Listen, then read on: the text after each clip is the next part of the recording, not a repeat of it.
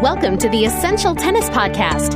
If you love tennis and want to improve your game, this podcast is for you. Whether it's technique, strategy, equipment, or the mental game, tennis professional Ian Westerman is here to make you a better player. And now, here's Ian. Hi, and welcome to the Essential Tennis Podcast, episode number 23. Thank you so much for joining me today. Thank you for taking the time to download this file and for taking the time to sit down and listen to the instruction that I'm going to go through today. It's my sincere hope that what I'm going to go through today uh, is going to have um, an effect on your tennis game. I, I want to help you play better tennis, and that's always my goal at Essential Tennis. And through the Essential Tennis podcast, is to help improve the tennis games of tennis enthusiasts everywhere because you're listening and you've taken the time to invest in your tennis game, I know that you have a passion for it and you want to improve. So hopefully the topics I discussed today will have relevance uh, to your game and will be of help to you.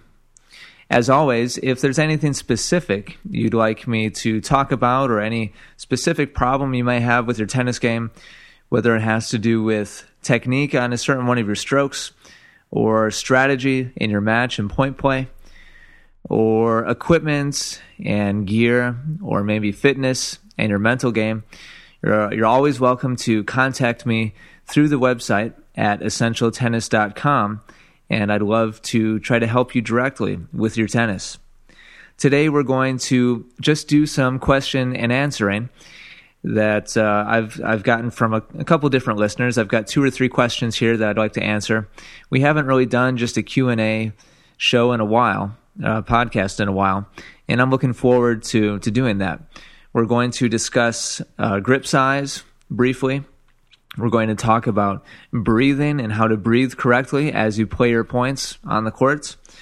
And we're also going to talk, if we have time, about serving from the different sides of the court the deuce and ad sign. So, those are the topics that we have on the docket for today. And now it's time for Essential Tennis Q&A.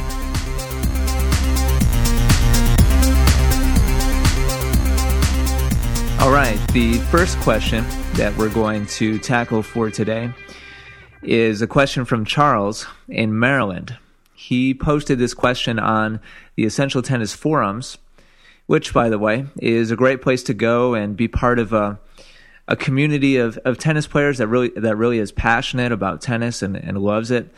Um, it's something that I've enjoyed a lot, and I'm I'm glad that I added it to EssentialTennis.com. Uh, but Charles posted this question there, and I'll answer it here on the podcast. He wrote. I figure the answer to this question will be a matter of personal taste, but how does grip size influence things? Once upon a time, they would say that the grip should be a certain size based on the length of the tip of the middle finger to some place in the palm. I have friends who prefer large grips, somewhere around four and three quarters inch or larger. On the other hand, it's well known that both Nadal and Federer use very small grips. Federer is probably around four and three eighths, and Nadal is apparently even smaller at four and one quarter. Any thoughts? Well, Charles, the uh, first thing you said is correct. Um, it really is a, a, matter of personal taste. There's not really a, a right or wrong way to go about it.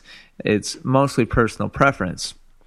That being said, there are some generalities when it comes to grip size as far as what a certain size grip is going to lend itself to.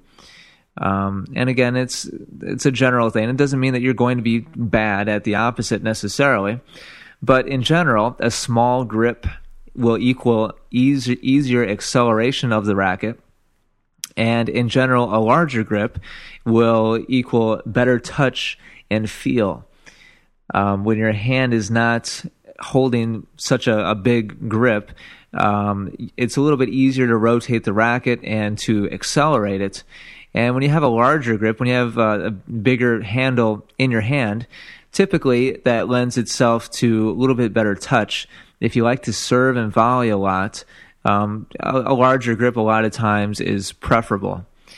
Now, your your standard tennis grip size is four and three eighths. That's usually for an adult size racket. The grip size that uh, is kind of the standard size and typically is the smallest. Sometimes you can get an adult size in four and a quarter inch, uh, and usually that's for uh, a specific racket for um, uh, ladies or younger players in general. Um, as you go up from there, uh, go to four and a half and then four and five eighths. I personally prefer a four and five eighths grip with an extra over grip on top of that. I used to actually like it larger. In college, I played with four and five eighths with two over grips over the top of it, um, which basically equaled about four and three quarters. And usually the best part of my game is my net play. I'm a serve and volley player a lot of times in singles, and I'm a better doubles player than I am a singles player. So I like to spend a lot of my time at the net.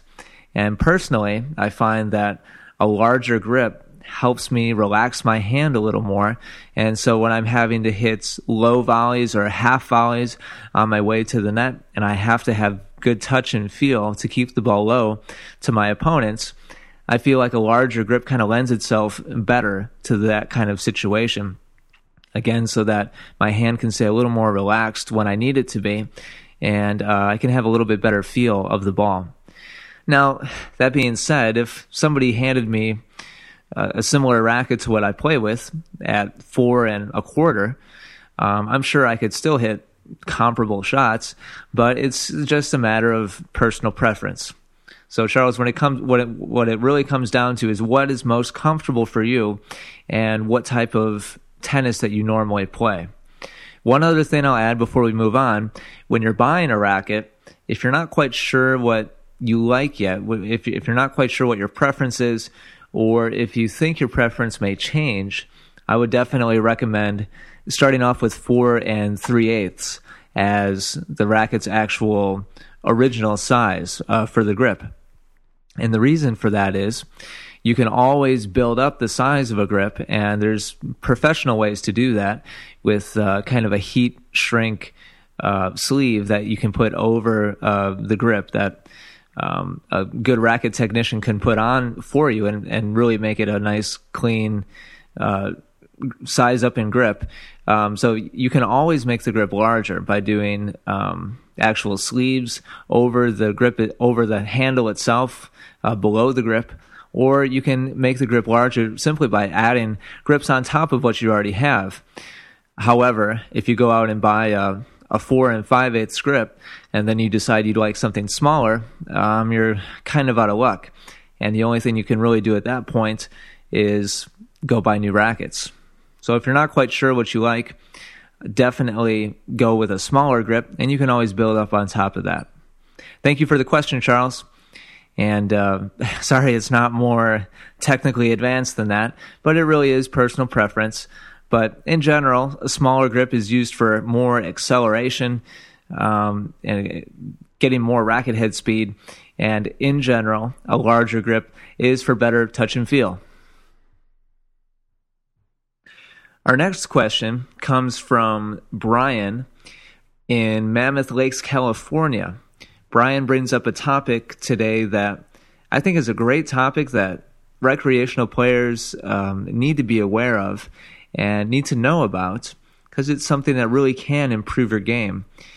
And quite honestly, it's a topic that I was ne- I never really thought much about specifically, uh, consciously until pretty recently another listener of the podcast asked me some specific questions about breathing during uh, her tennis play a couple of months ago, I think. And Brian here asked me a question specifically about breathing during his service motion. And I think it's really a good topic to talk about. Um, and it really relates to any kind of sport or athletic endeavor, uh, proper breathing.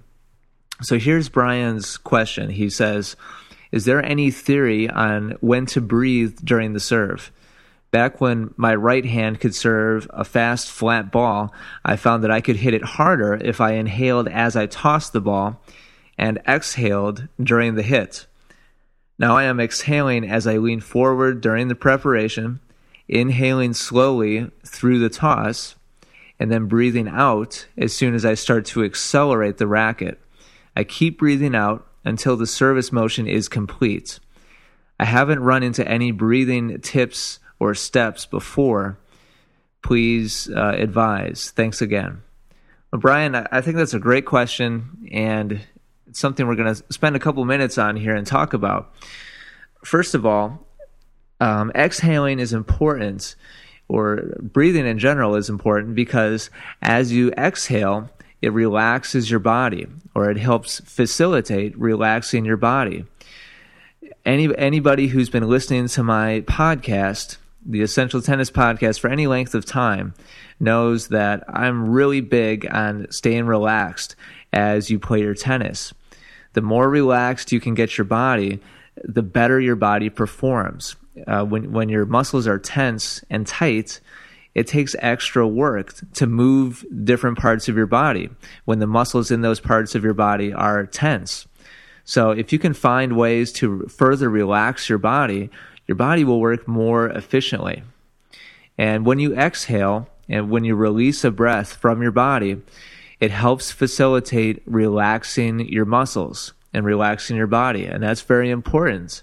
The more relaxed your muscles are, the more efficiently they work. And so that means two things for your for your tennis and for any sport. It means that you will get more results out of the same effort level. Um, if you put in, uh, you know, just as a really simple um, uh, demonstration um, or uh, example, rather, if you just put in, uh, let's say, five out of 10 effort on a forehand ground stroke and your body is tense, you're only going to get a small amount of actual result, meaning speed or spin on the actual ball out of that swing. However, if you relax and loosen your body up and you put that same amount of effort in, if you swing at a 5 out of 10 speed on your forehand ground stroke with a relaxed body, you will get more results. You will get more speed on the ball. You will get more rotation on the ball because when your body is loose and relaxed, it's easier to accelerate your muscles and accelerate the racket as a result. So keeping your muscles relaxed is very important. Not only do you get more result for the same amount of effort, physical effort, but you have less chance of injury. A huge amount of tennis related injuries come from tense muscles. And it's really a shame, but really that's for I mean, I've been teaching for a good amount of time now in several different club settings. I've seen a lot of different recreational level players and high level players. Um, and I've seen a lot of different tennis specific injuries. Most injuries I feel um, coming from tennis in the upper body have to do with poor technique, which results in lots of tension and uh, tight, you know, kind of short, quick strokes. And that puts a lot of strain on your body. If you can learn how to relax more effectively, you will minimize your chance of injury. So, if you know how to breathe correctly, you can get more result for your swing and you'll have less chance of injury. Now, uh, just off the top of my head, I came up with a couple examples of different sports where you actually hear uh, a breath or an, ex- an exhale during um, the actual you know whatever the sport is that's being performed during the actual action. First of all weightlifting. Anybody who's been to a gym or has had a trainer or has watched professional weightlifting knows that breathing is extremely important. You need to exhale as you actually do the lifting or the pushing or, or whatever the physical exertion is that, that you're lifting, uh, you need to breathe out as you lift the weights. If you don't, uh, you won't. It won't be as easy to lift whatever amount of weight you're trying to lift, and it puts a lot of extra stress on your body and strain on your body. You can you can get hurt very easily lifting weights without breathing properly. Um, martial arts, if you're into martial arts at all, any any kind of martial arts, um, you know that um, a martial artist when they perform a kick or a punch or any kind of move, um, they make an exhale. Uh, it's called a kiai.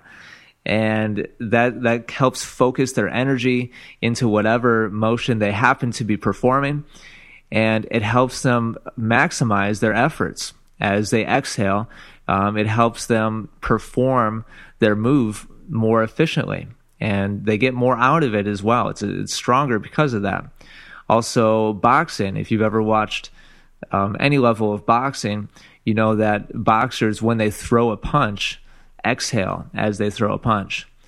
So those are all examples of different sports and their use of exhaling. In tennis, it's known as a grunt. Um, and you may or may not make any sound as you actually do it, but believe it or not, there's actually a purpose to a professional tennis player's grunt, and that is to let a breath out right as they're making contact to release that tension and uh, let a breath go and relax their body to get as much out of the swing as possible.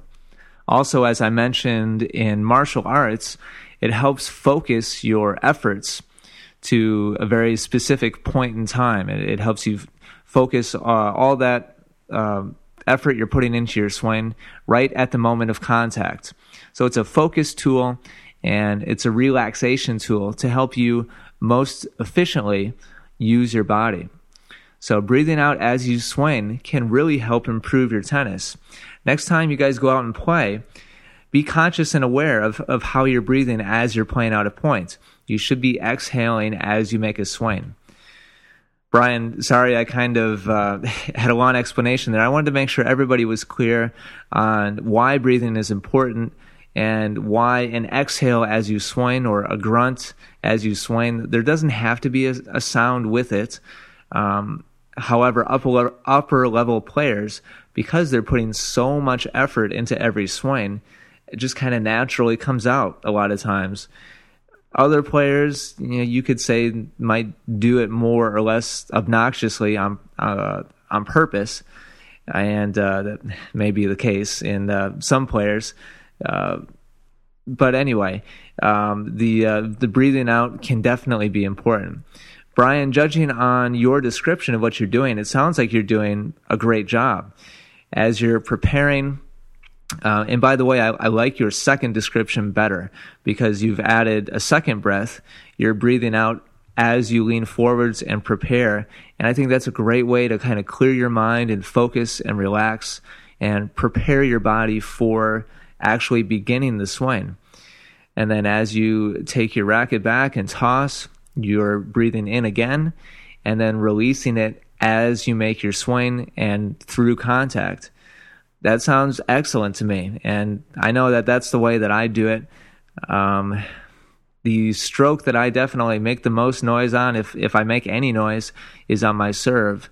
And I think that should be the case for most people because that's really the, the only shot in tennis where you get to set up all by yourself and, and really use your entire body as effectively as possible. And so pretty much every muscle group in your body should be used during your serve. And that there's a lot of effort that goes into making a good serve. And so releasing a breath as you actually make your swing is definitely a great idea. Uh, we talked in podcast number 22 about all the different ways you can create power in your serve. If you do all those five things together at once, there's nothing wrong with letting the grunt out and just going going ahead and let, letting it fly and let a breath out. And if a little bit of noise comes out with it, that's perfectly fine. Um, you should be putting a lot of effort into accelerating your racket and accelerating your body upwards towards the ball. So, uh, Brian, hopefully that answers your question. Most of that was kind of talking about the importance of breathing. I really think that based on your description, you're you're spot on on what you're doing as far as the use of your breathing during your serve specifically. And this is kind of the the pattern you guys should be following for every stroke. Uh, you don't always have the uh, the time or the ability to uh, take perfectly spaced breath, spaced breaths, obviously, and line everything up perfectly. However, as you make your swings, you should be breathing outwards to help your body relax, to get more results for your effort, and to minimize your chances of injury. The Essential Tennis Podcast is brought to you by Bridgewater Medical Group is a multi specialty medical group located in Bridgewater, New Jersey, and is your home for primary care, gastroenterology, sports medicine, and general internal medicine. They offer a broad array of on site, state of the art services to make your healthcare experience more pleasurable. Scheduled appointments are preferred, but physician assistants are available for walk in care. For more information, call Bridgewater Medical Group at 908 722 0808. For more information on sponsors of the Essential Tennis Podcast or to become a sponsor, visit www.essentialtennis.com. Our last question for today is another good one, and I'm really looking forward to answering it, and you guys will see why. It's another question from Brian in California. He wrote to me in, uh, in the same email as, as uh, the first question and said, So I went out today and hit 300 serves, 150 on each side. Well, first off, Brian, great job getting out there and practicing your serve all by yourself. I'm really proud of you for doing that. The serve is the most important shot in tennis, and really can't practice it too much.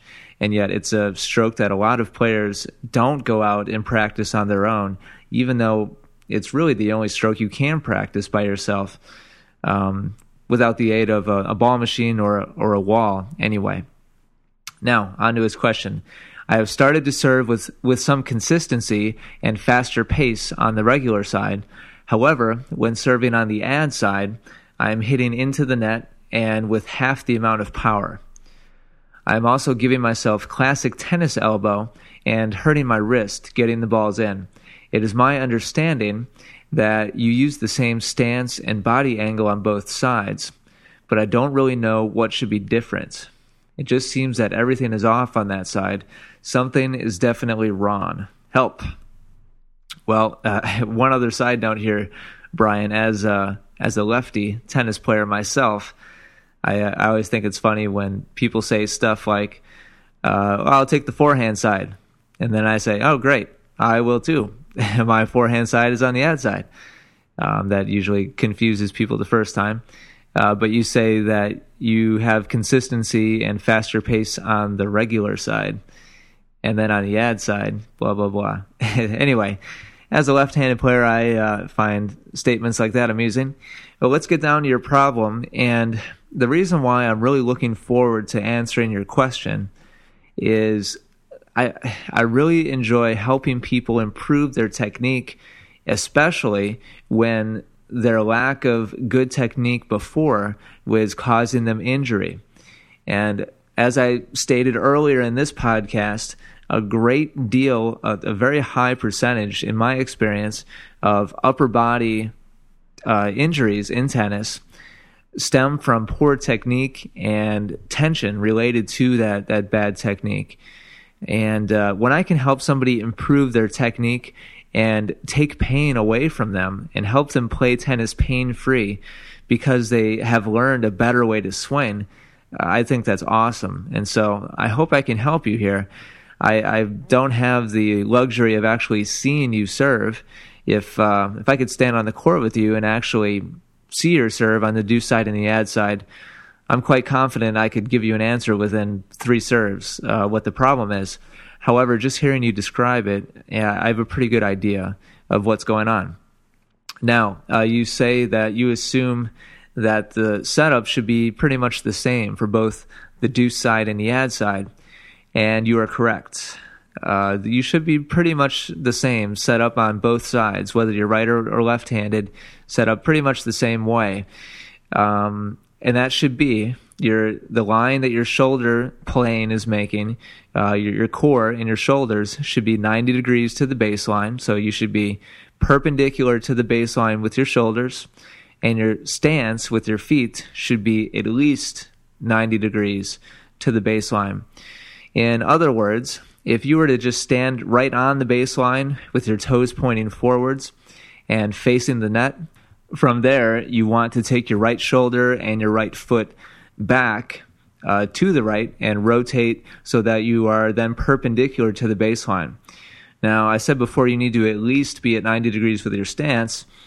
Um, myself, I, I, I usually set up around, um, gosh, I don't know, it's probably around 120 degrees with my stance.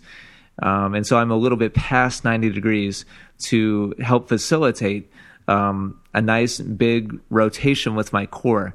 Um, after I toss, and after most upper level players toss, they rotate back past 90 degrees, and the front of their body, their chest, is actually facing back towards the fence uh, on the opposite side of the net. Um, and so they're making more than a 90 degree rotation to set up for the big upward and forward push and rotation towards the ball uh, upwards uh, to make a good service uh, swing. So uh, you should be set up in that same manner on both the deuce side and the ad side. You uh, seem to understand that already, and so it seems like you are doing that already. However, your symptoms, your your pains, seem to point elsewhere. You say that your wrist has been hurting, and you've been getting tennis elbow as well, which is tendonitis in usually the bottom of the forearm there. Um, for a serve, typically it would be the bottom of the forearm. There's a little bony part um, underneath the top of your forearm, kind of down by your elbow. And that's usually where tennis elbow occurs for a serve or for a forehand. So, because you have those two problems, that means that you're using those two parts of your body uh, way too much over on the ad side. You should be using mostly your core uh, your shoulders, your your chest, your your torso, your legs. You should be using those big parts of your body, uh, your your shoulder as well. Did I say shoulder? I can't remember. Anyway, you should be using those big parts of your body uh, to power and strengthen your serve. Parts of your body, like your wrist and your forearm, while they are used, uh, are not what should be the driving force behind the actual acceleration of your serve. They're supporting parts and they do their job. Don't get me wrong. You should be using your wrist and your forearm and your hand and hitting a good serve. However, because they're hurting on the ad side, that means you're not using your core properly. So that makes me think that you're probably not rotating your body enough initially to set up for your service swing my guess would be that either you're starting off at less than 90 degrees to begin with before you even put your toss up and you're facing uh, the front of your body forwards towards the net too much and it, when you start that way to begin with, that means that you don't have the benefit of your your entire body rotating and accelerating around forwards towards the net to help accelerate the racket. And when that's not happening, it means the smaller parts of your body are going to have to make up for that. And that means your hand, your wrist, and your forearm. And because those parts of your body are hurting right now and they're in pain, it means they're being overused. So either you're starting off facing too much forwards to begin with and you're too open uh, and facing the net to begin with before you even put your toss up, or a lot of times, um, I see people who have the same kind of problem start off perpendicular and they are 90, 90 degrees to the baseline to begin with. However, once they put their toss up, they immediately rotate their body forwards as the toss goes up and they kind of wait for the ball and then they swing with their arm at the ball with their core already having been used up. And so they they prematurely rotate their core right after they toss. They kind of wait for the ball to come back down with their body facing forwards. And then the arm and the hand has to accelerate the racket up towards the ball, and they end up doing all the work. Um, I would I would bet that it's probably one of those two things that's happening for you on the ad side. On the deuce side, um, because you're hitting the ball from right to left and you're right-handed, um, it means that you're swinging more across your body towards your target. And so you're probably using your core a little bit better, uh, kind of automatically over on the deuce side. Just because of the direction that you're trying to swing your racket. Your body's probably rotating a little bit better over on that side of the court. So hopefully that makes sense, Brian. And hopefully you go out and you know what? If you have a video camera, go ahead and record it and and send me the video of your serve on both sides. And I, I'm sure I could come up with solutions for you right away. Um, if you don't, um, just try to be more aware and conscious of what's going on during your service swing on both sides and get back to me and, and let me know if my suspicions are correct. Um, however, when it comes down to it, understand that those smaller parts of your body are hurting because they're being used way more than the bigger parts. And so, some way or another, you're not using your core the way you should be. Um, and one of those two things I suggested, I would guess would probably be the case. Um, if not, it's going to come down to some other way that your core is not being utilized correctly. and so, to try to make up for that, you are using your forearm and your hand and your wrist much too much. And that's what's stressing them out and making them painful. All right, that does it for Essential Tennis Podcast, episode number 23. Guys, thank you so much for joining me today. Thank you for listening. I really appreciate your support in downloading the podcast and in listening, and everybody who takes the time to write in questions as well. Um, it really means a lot to me that you guys are, are listening, and it, it's great, and it makes me feel good that it's actually doing some good out there, and people are improving their tennis. I really look forward to continuing to make the podcast as good as possible with the help of you guys, the listeners. It's uh, dedicated to everybody out there who loves tennis. And go tell a friend about the podcast. I know a lot of you guys are, but I, I want to try to grow this and make it as, as big as possible. So if you have uh, tennis buddies that you like to hit with and, and play matches against uh, and practice with, spread the word. I'd, I'd love to make the podcast as big as possible and make it as good as possible for everybody who it's benefiting. That does it for this week. Thanks again, everybody, for spending your time with me. It's been great. And I look forward to picking up the mic again next week. So until then, good luck with your tennis and take care.